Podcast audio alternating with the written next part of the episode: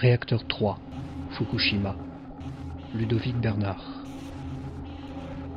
Nuages de fumée à particules lourdes, gaz filandreux, vision opacifiée par les granules flottantes, grisaille amassée par vagues à diffusion dynamique, épaisse.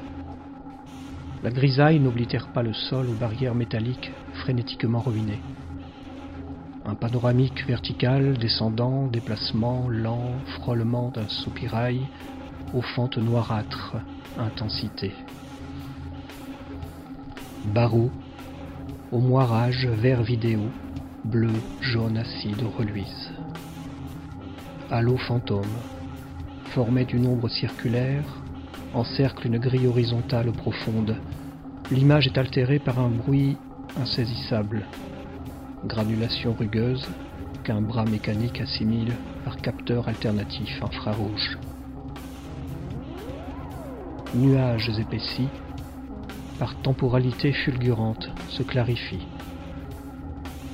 La caméra décale sa latéralité vers un point aveugle en traçant un vecteur horizontal absolu. Le halo se rétrécit. La caméra bouge vers la droite pour se figer instantanément et revenir en arrière en suivant sa trajectoire géométrique réticulaire à fonction photodiodique.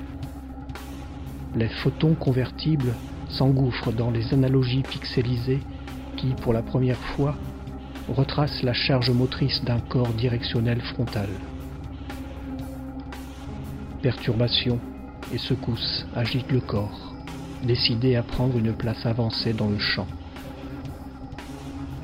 Voie périlleuse, faite de sursauts répétés, accidents directionnels de surface fissurée, changement de plan, fulminant, les gaz épandent leur brouillard.